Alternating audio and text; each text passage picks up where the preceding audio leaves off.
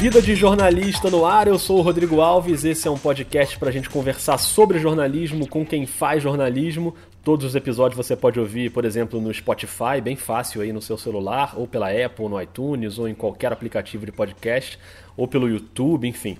O que importa é você participar da resenha aqui com a gente, então segue o perfil no Twitter, no @vida_jornalista, lá eu coloco todos os links, você pode mandar suas sugestões, seus comentários, fica à vontade. O episódio de hoje é sobre um tema complexo, delicado e também fascinante, né? Porque às vezes parece coisa de filme, mas infelizmente é bem real e eu estou falando do crime organizado no Brasil, mais especificamente a maior organização criminosa do país hoje, o PCC, Primeiro Comando da Capital, tema de um baita livro chamado A Guerra, a Ascensão do PCC e o Mundo do Crime no Brasil, livro da editora Todavia, produzido pela Camila Nunes Dias, que é doutora em Sociologia pela USP, e pelo Bruno Paes Manso, doutor em Ciência Política também pela USP e jornalista. Já trabalhou no Estadão, na Folha, na Veja. O Bruno é o jornalista da dupla e é por isso que ele está aqui para bater esse papo com a gente. Bruno, muito obrigado, seja bem-vindo aí ao podcast.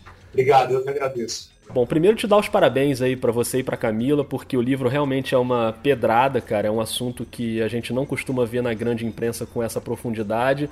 Pro leitor comum, o primeiro capítulo, logo de cara, já tem uma quantidade de informações que é de cair para trás, e isso só vai aumentando, né, contando como o PCC se nacionalizou, hoje ele está presente em todos os estados do Brasil e também fora do Brasil, nos países vizinhos, até chegar no último capítulo, que é outra pedrada. Eu não vou entrar aqui em detalhe, claro, para não tirar o impacto de quem lê, mas o fim do livro também trata de questões do Rio de Janeiro, intervenção federal, assassinato da Marielle, são fatos aí muito recentes, que estão muito no nosso dia a dia. E o texto ainda aponta caminhos também, né? Indica soluções, possibilidades.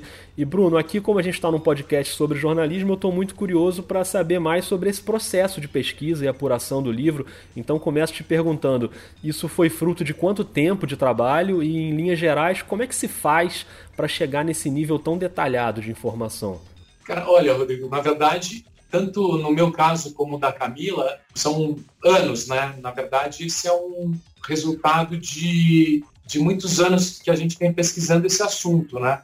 Eu comecei mais em 1999, quando eu trabalhava na Veja. A Camila também já está nisso desde 2001. Ela escreveu uma tese de doutorado sobre o PCC. Eu, no caso, eu fui mais para... Depois de uma reportagem que eu fiz na Veja e do material que eu colhi, quando eu estava fazendo essa reportagem sobre matadores, eu fui fazer meu mestrado e meu doutorado sobre homicídios. Isso durou até 2012 e o PCC entrou naturalmente nessa cena. Enfim, a gente já está meio que mergulhado nesse assunto há muitos anos, né? E aí, meados de 2016, eu já estava fazendo pós-doc aqui no NEB. Houve um evento grande no INSPER, aqui em São Paulo, sobre redução de homicídios, me chamaram para participar, e o pessoal da Piauí me chamou para escrever uma matéria sobre isso, né? Eles pediram para eu fazer uma reportagem sobre esse debate do papel do PCC na redução de homicídios, as diferentes visões a respeito e tal. Eu comecei a apurar, voltei a campo, voltei a conversar com bastante gente, autoridades, governo, pessoal do crime, promotores, tudo mais, e aconteceu a rebelião em 2017 em Manaus, né?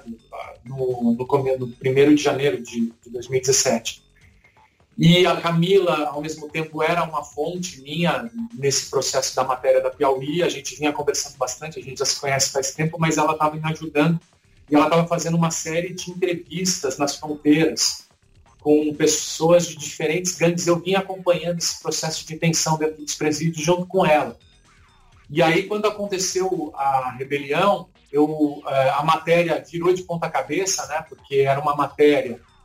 completamente diferente. Aconteceu a rebelião, a gente teve que fazer uma reportagem, eu fiz uma reportagem sobre a rebelião, saiu em fevereiro de 2017 na Piauí, uma matéria grande, legal, tentando dar um pouco, partindo dessa fotografia das rebeliões para falar do PCC, e aí, depois que saiu a matéria, vieram me chamar para escrever o livro, né? E aí a Camila, que conhecia muito também, e uma possibilidade de discutir em dois, e escrever a quatro mãos, tal, eu achava que poderia ser ter um resultado interessante, mais consolidado, mais maduro, tal. a gente escreveu em um ano, né? E aí a gente parte dessa fotografia, falou, a gente tem um super material de anos e anos de pesquisa, por onde a gente vai, o que é importante falar e o que a gente vai escolher para colocar no livro, né? Fui meio longo aí na resposta, mas é que realmente é um processo quase de anos, um processo realmente de anos de mergulho aí nessa cena que a gente está tentando entender. Não, mas é bom até para a gente entender como funciona essa parceria entre jornalismo e universidade, né? E aí não estou nem falando só da Camila, você mesmo é muito ligado à área acadêmica. E nesse tipo de apuração, como é que é a relação com as fontes? Assim, você falou, por exemplo, dessas entrevistas que a Camila estava fazendo, que você fez também. Vocês até citam nos agradecimentos do livro, né? Tem uma gratidão ali às pessoas que ajudaram vocês a chegar nessa realidade, mais perto dessa realidade, sem citar os nomes no livro, mas então dentro do que você pode revelar, como é que é a relação com essas fontes? É uma relação densa, né? Porque foi se transformando ao longo do tempo, né? No caso dos homicidas, por exemplo, que eu entrevistei, todos estavam soltos, era uma época que São Paulo tinha muitos homicídios, por exemplo. Esse é um tipo de relação com fonte. Você quer que o cara te conte sobre vários assassinatos que ele praticou, ele não está preso por causa deles, então você tem que ter uma relação de confiança muito grande, tem que ser muito transparente. Olha, eu quero entender uma cena que está acontecendo em São Paulo. O meu papel aqui não é de um policial, é de alguém que está tentando entender isso daí. Então, me explica por que você mata, quem você mata. E isso com a mediação do advogado deles, que na época eu conhecia, por exemplo, que falou, olha, o Bruno é de confiança, pode contar, ele não vai dar os nomes, ele quer explicar um pouco a história dos homicídios. Então, você chegar com alguém de confiança fazendo essa mediação e ser muito transparente na hora de conversar é fundamental. Agora, existe também, conforme o tempo foi passando, no caso das prisões, quando a Camila vai conversar nos presídios, primeiro você tem que estabelecer uma relação de confiança com os próprios funcionários, né? De sentir confiança, de que a conversa é importante, que tem um sentido público e tal, e dos próprios integrantes, que também tem que ter uma clareza de que não vão sofrer consequências em relação a isso. Então, no nosso caso, como é um assunto delicado e como a nossa proposta é ouvir o máximo de pessoas e o máximo de visões diferentes, né, tanto do crime como da polícia, como do governo, como do Ministério Público, é muito importante essa diversidade de fontes. No caso do crime, a gente tem que ter muita transparência e clareza por que a gente quer ouvi-los, qual a relevância da fala deles e da explicação deles para o nosso trabalho, e isso implica um sigilo da fonte, né? Porque a condição que a gente consegue essas entrevistas é que ela não seja usada contra eles, né? Então, passa por muita negociação mesmo, né? E muita relação de confiança, né? E por mais que vocês tenham todo esse cuidado de desenvolver uma confiança nessa relação, essa relação passa por algum nível de risco para vocês de sofrer uma ameaça ou passar por alguma situação delicada? Acontece isso ou não? Acontece. Pode, sem dúvida, sempre pode acontecer, inclusive te colocar em dilemas éticos, né? Porque você está ouvindo crimes muito graves, né? E às vezes a situação começa a fugir um pouco do seu controle e você tem que ter um certo jogo de cintura e tomar decisões, às vezes, difíceis, né? Mas que você precisa assumir o debate ético, né? Quando, por exemplo, em 1999, quando eu fiz essa matéria da Veja, talvez tenha sido a situação mais delicada, que eu estava entrevistando um dos matadores, ele falou que tinha que acabar a entrevista às 7 da noite, porque ele ia matar uma pessoa. Nossa. Que era um traficante do bairro e tal. Em tese, eu teria que chamar a polícia, né? É o tipo da coisa que você não pode saber do crime que vai ser praticado. E, ao mesmo tempo, se eu chamasse a polícia, obviamente, eu estaria condenado à morte, né? Porque, né, seria um dilema muito complicado. E aí você toma uma decisão, eu tomei essa decisão de não chamar a polícia, não fiz nada a respeito, e assumi um debate ético de que a minha justificativa para isso fez parte dessa relação de confiança e, ao mesmo tempo, do benefício público que eu estava buscando e que eu me arrisquei ao conversar com ele, dos riscos que isso implicava, né, e que eu estava assumindo isso, né, porque existia uma relevância de saber a respeito dos processos de decisão e de escolha e tal. Mas é uma situação muito delicada mesmo, né? E mesmo pode, de repente, surgir um baseado, e aí começa, vem uma rodinha de pessoas fumando, e aí o baseado cai na sua mão, você fuma ou não fuma? São dilemas que, às vezes, envolvem esse tipo de apuração em que você tem que ter um certo jogo de cintura, uma relação meio de igual para igual lá e sandália da humildade o tempo inteiro, mas sempre deixando a sua fonte confiante no compromisso que ela teve com você, e no caso a gente como jornalista é tornar público algumas coisas que as pessoas não conhecem, que não sabem, que essa é a nossa função, né? Então às vezes a gente fica sujeito a essas questões.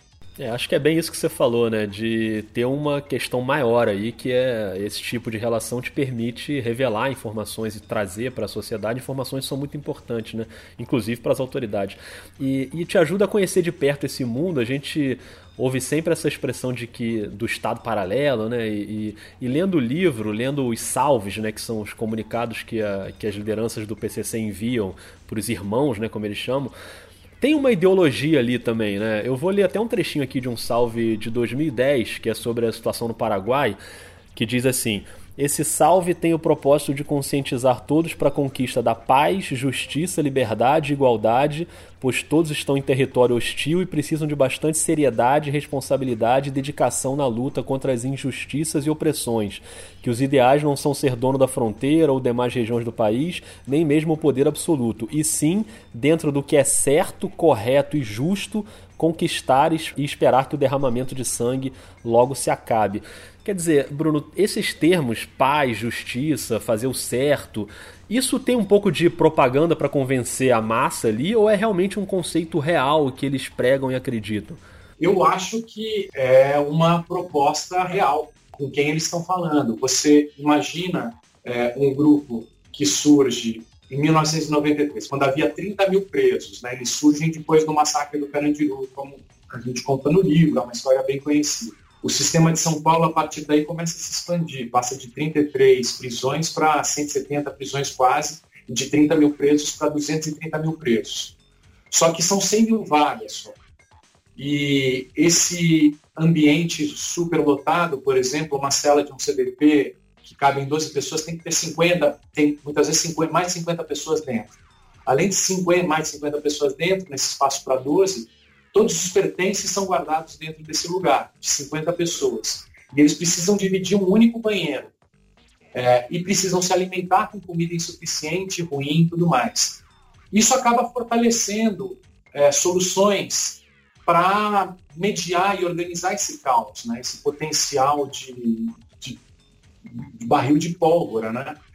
E nesse processo de construção de aprisionamento e de incapacidade de gerir esse sistema, as próprias lideranças prisionais vão ganhando força, se propondo a se colocar como um organizador desse universo, fadado a ser esquecido, porque o título do livro é um pouco isso, né?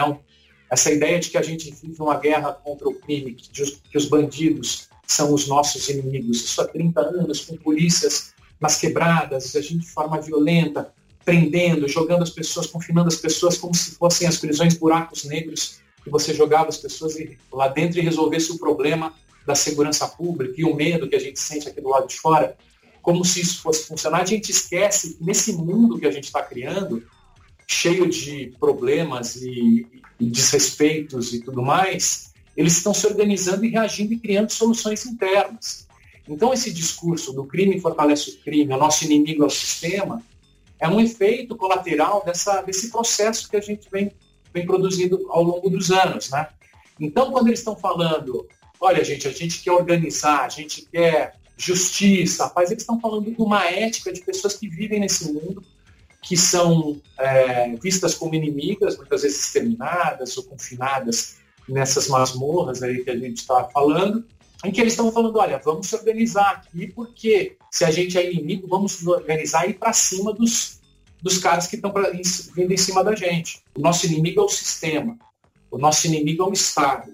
Vamos se juntar, vamos organizar em busca de justiça e para cima desse Estado injusto.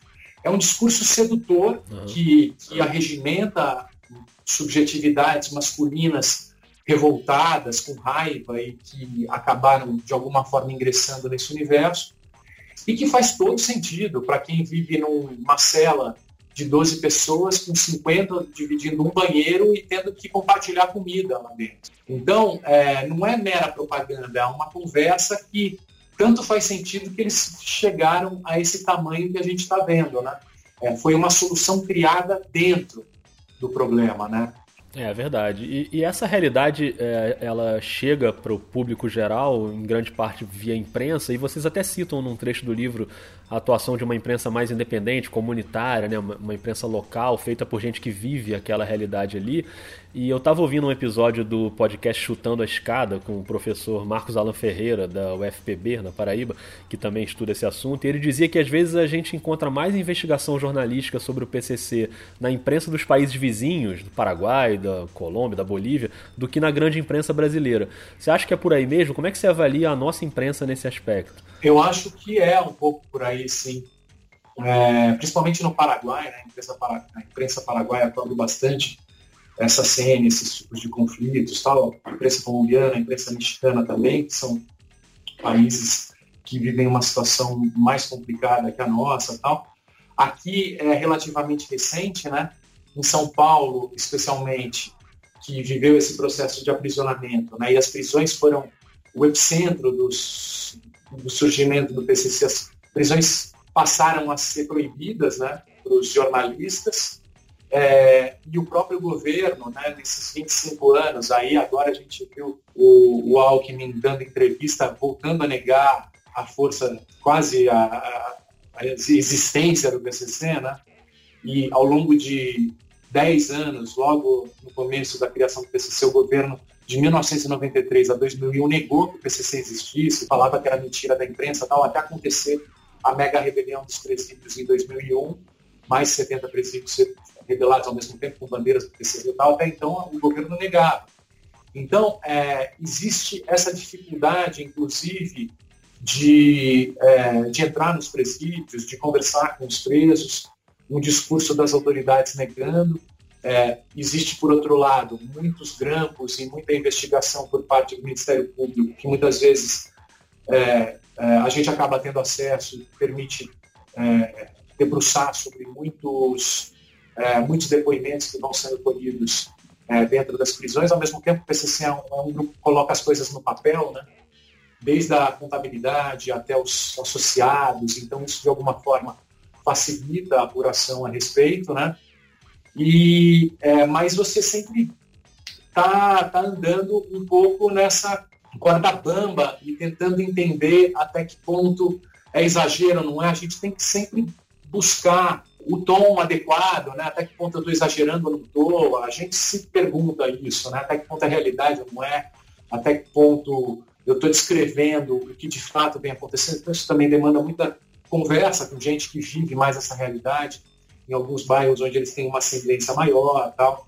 Muita conversa com outros pesquisadores que também pesquisam a área, muitos debates que a gente participa, etnografias que a gente lê. Ao mesmo tempo, é um quebra-cabeças que você vai juntando, e que é diferente da cobertura da reportagem policial tradicional no Brasil, né? Que é muitas vezes feita a partir do boletim de ocorrência da delegacia de polícia. Então, é o crime comum, enfim, desde a Nelson Rodrigues, enfim, desde a época dos jornais populares no Rio de Janeiro, a reportagem policial sempre pelos seus aspectos excepcionais, né, do cachorro, do rabo mordendo o cachorro, não o cachorro mordendo o rabo, né, sempre foi quase uma novela, né, despertou um atrativo muito grande da opinião pública, mas você tinha uma relação muito com a polícia, né, que te contava a partir da investigação, e aí os registros e depoimentos, e você contava aquela novela, enfim. Só que a coisa começou a se tornar mais complicada e virar uma espécie de um processo social mesmo, que a gente precisa entender de diversas maneiras, e não depende mais somente da investigação do delegado do Ministério Público. É uma coisa que demanda outras questões e outros olhares, outras abordagens, para você ter uma fotografia mais real, né, e mais mostrar toda essa complexidade e tal. Então isso não é óbvio, não é uma notícia tão simples que sai num Datena, ou num programa de televisão, ou numa meia página de um jornal diário, né? É verdade. Exige um certo mergulho, e às vezes, como no caso do livro, a gente tenta juntar todas as peças do quebra-cabeça, né? Esse livro é essa tentativa de juntar peças que vão sendo colhidas, muitas vezes a gente não tinha publicado, mas que a gente foi juntando para mostrar essa figura mais ampla, tal. Mas é difícil mesmo, porque senão você fica muito na cobertura da delegacia policial. Isso até de alguma forma acontece. Eu acho que menos hoje, mas ainda acontece. Essa declaração do Geraldo Alckmin que você falou, por coincidência, essa era exatamente a minha próxima pergunta. Eu estava ali no meio da leitura do livro, na metade do livro mais ou menos, quando o Alckmin deu a entrevista lá para o Jornal Nacional, né, dos presidenciáveis, e ele nega categoricamente, assim, né, que exista celular dentro de presídio, que o crime possa controlar as coisas de dentro do presídio. Mas para quem olha o que aconteceu com essa facção criminosa em São Paulo, haverá de notar que, mesmo presos, líderes, chefes dessa facção continuaram a comandar o crime de dentro da cadeia, candidato. Um dos líderes do crime organizado ficou 5 anos em RDD. Você sabe o que é RDD? O crime ficar 22 anos na cana, não toma nem sol, não tem visita íntima, isolamento absoluto. O comando dessa facção criminosa continua de dentro da cadeia. Isso nega essa realidade? Claro, mas é óbvio. Isso aí são coisas que vão sendo repetidas e acabam virando verdade. Explica para mim, como é que no Brasil tem 30 homicídios por 100 mil habitantes e no mesmo país, no país que tem a maior população, tem 8 homicídios por 100 mil habitantes? A maior facção criminosa do Brasil, nascida em São Paulo, com seus líderes ou chefes presos em São Paulo, continua operando, se expandindo pelo Brasil e fora do Brasil, e não tem comando de dentro das cadeias, sem bilhete apreendido, dentro de vasos sanitários. Não tem. É claro que aquela entrevista o tempo é muito curto ali, né? Para ter um debate ali fica mais difícil.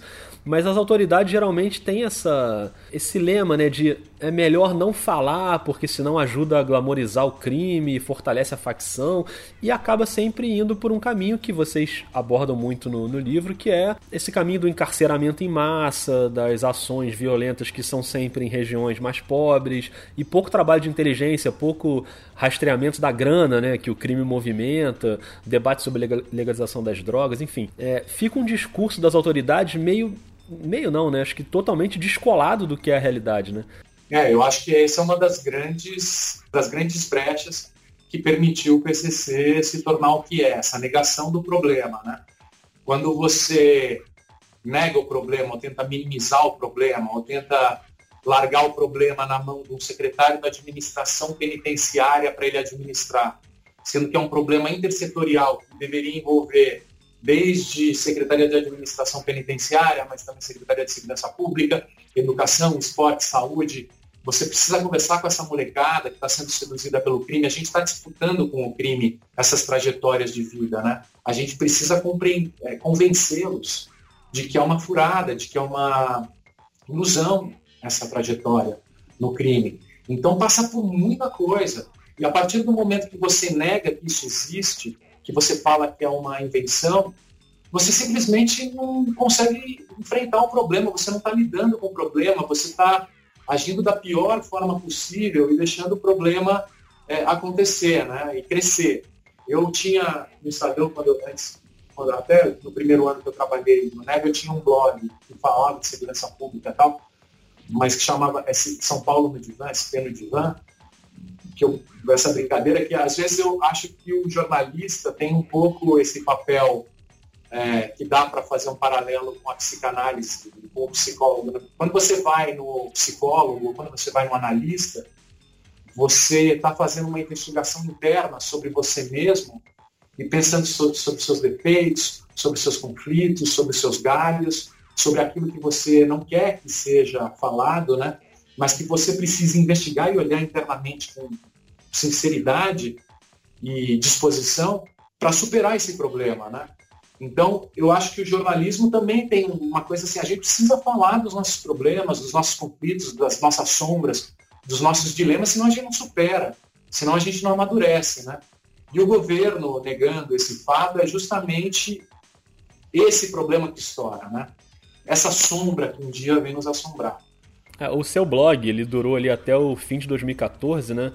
E o seu último texto no blog, fica claro ali como você achava que aquele trabalho deveria prosseguir, né? E houve ali uma decisão do jornal. Por que você acha que o blog terminou ali e o quanto ele faz falta hoje para você? Eu acho que era um problema do jornalismo em geral, né? Eu acho que a nossa profissão vive um momento muito delicado, né?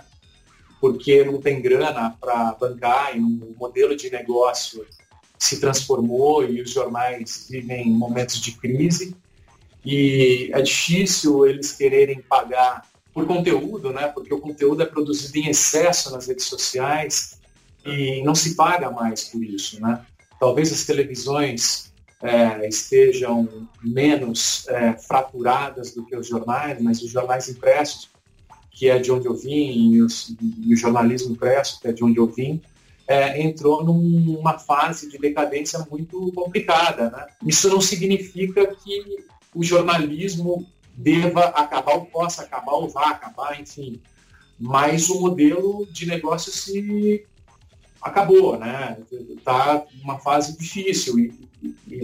Na verdade, uma das minhas bandeiras, mais do que políticas, são profissionais. Eu acho que eu não queria escrever de graça, claro. Não queria trabalhar de graça por questões profissionais mesmo. Eu acho que o jornalismo é uma profissão, eu acho que o jornalista tem que receber por isso. O jornalismo não é ativismo, é diferente, cada um tem seu papel. E eu acho que uma profissão que tenha essa função e essa pretensão de ter uma credibilidade para falar certas verdades, ou apurar ou descobrir certas verdades sobre você mesmo, sobre a sociedade em que você vive, é necessária para a democracia. Eu acho que isso é fundamental. Então, eu não quis escrever de graça, eu não quero escrever de graça, eu acho que a minha bandeira ainda é pela profissão, descobrir formas de bancar esse trabalho, né? Então, foi por causa disso que eu parei, não achava que dependia de mim para fazer militância a respeito dos direitos humanos. Eu não acho que é esse o meu papel, eu acho que o meu papel é de jornalista com um olhar sobre os direitos humanos, que é a minha história, é um pouco que eu observo, eu acho que é o problema que eu acho importante tratar, mas profissionalmente, e com uma credibilidade de mostrar a complexidade dos diversos lados do problema, tal, e não militando mais politicamente. A gente está reinventando a profissão, né? Inventando receitas, descobrindo formas de receber pelo trabalho e tal, mas que não está fácil, né? Você sabe. Não está nada fácil. Agora, Bruno, para a gente amarrar aqui o nosso papo, eu queria te fazer mais duas perguntas que estão interligadas. A primeira é, quando eu acabei de ler o livro, me veio um sentimento assim, caramba, será que as autoridades, aí eu falo de polícia, secretarias, governo estadual, administração penitenciária, governo federal, será que eles sabem de todas essas informações? Ou será que eles se interessam em saber? E aí a pergunta que eu fiz para mim, agora eu faço para você. Todo o material do livro é de conhecimento dos serviços de inteligência das autoridades que a gente tem no Brasil?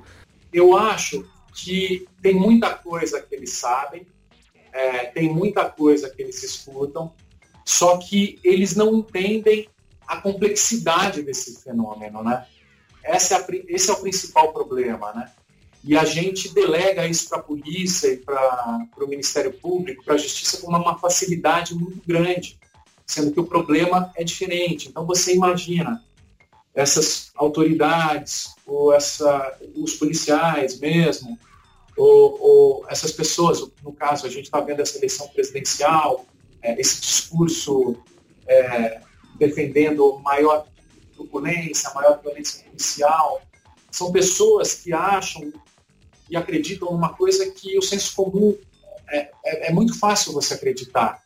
De que quando você é violento, armado, quando você é um soldado em defesa da ordem, você consegue estabelecer a ordem. Então, a polícia, o exército, tanques de guerra, armas, prisões, tudo isso, esse arsenal de guerra, ele faz com que as pessoas, por medo de serem punidas ou serem vistas como inimigas, obedeçam por causa disso. Então, existe essa visão, essa subjetividade muito masculina, isso é muito ligado a gênero, isso você vê as pessoas que fazem esse discurso, de que pela força, pela violência, as pessoas obedecem. E o que a gente tem visto é justamente o contrário, que eles se organizam e reagem e vêm para cima e compram a guerra. Já que nós somos inimigos a serem exterminados ou confinados, a gente não abaixa a cabeça para esse sistema e vai para cima do sistema. A gente cria os nossos homens-bombas, que preferem morrer antes dos 25 anos, ou ser confinados, ou perder a liberdade, mas não abaixam a cabeça para o sistema, porque o sistema é visto como algo a ser destruído. Então, a gente produz esse ódio, a gente produz essa... a gente cria todo esse ambiente que permite que as facções seduzam a molecada, trabalhando com tudo isso. Então, o que acontece é que esses caras que acreditam na guerra e na violência, eles não percebem a complexidade desses efeitos colaterais, porque eles acham que quando você está contando isso, problematizando e discutindo tudo isso que está acontecendo, você está defendendo o bandido, que você está falando que o bandido é coitadinho, e você... Ele não percebe que você está do mesmo lado que ele, que você está buscando uma sociedade mais justa, com mais ordem, que as pessoas tenham mais solidariedade entre si, que haja um contrato que todos se beneficiem e tudo mais. Ele acha que você está do lado do inimigo dele.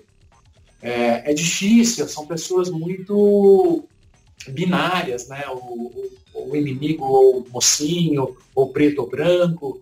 Então, essas autoridades públicas que escolhem essas profissões, porque tem muito idealismo em resolver o problema, muitas vezes pegam e acham que vão resolver o problema da sociedade pela guerra, pelo conflito e tudo mais.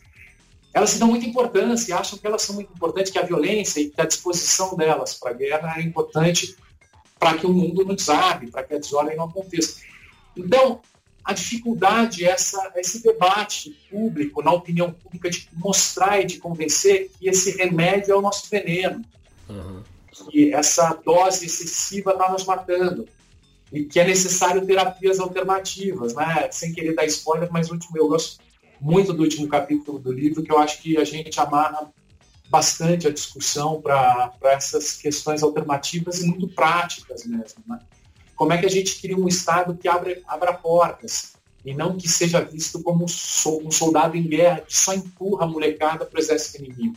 É verdade. O último capítulo do livro, como você falou, eu admito que ele serviu para mim como um certo alento, assim, porque a leitura toda do livro eu fui sendo tomado por um sentimento de, caramba, não tem o que fazer, isso é um negócio tão gigantesco, tão grande, tão descolado da nossa realidade de quem está de fora, que não tem muito o que fazer. E aí o último capítulo quebra um pouco isso, assim, com essa proposta de soluções, e aí você tem uma visão até um pouco mais otimista, assim, do que pode ser feito.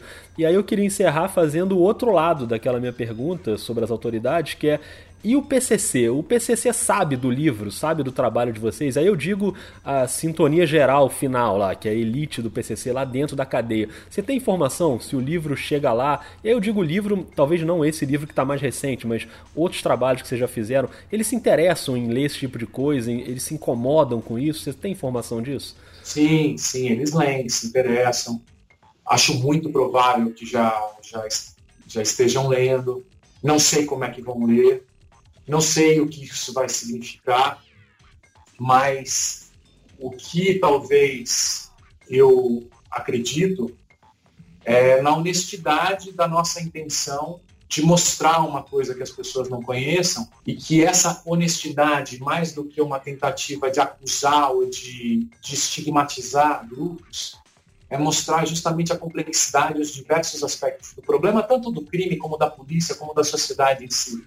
Então, a gente não está apontando o dedo para ninguém, a gente está tentando descrever um problema dessa forma quase terapêutica mesmo, né? Olhando para dentro, olhando para a gente mesmo, tentando entender os nossos galhos, as nossas sombras, as nossas raivas, para a partir daí amadurecer e sair melhor dessa. Não que a gente consiga, talvez não, talvez sim, ou talvez mais ou menos, mas essa honestamente é a intenção do livro. Então, eu acredito que essa nossa intenção seja compreendida.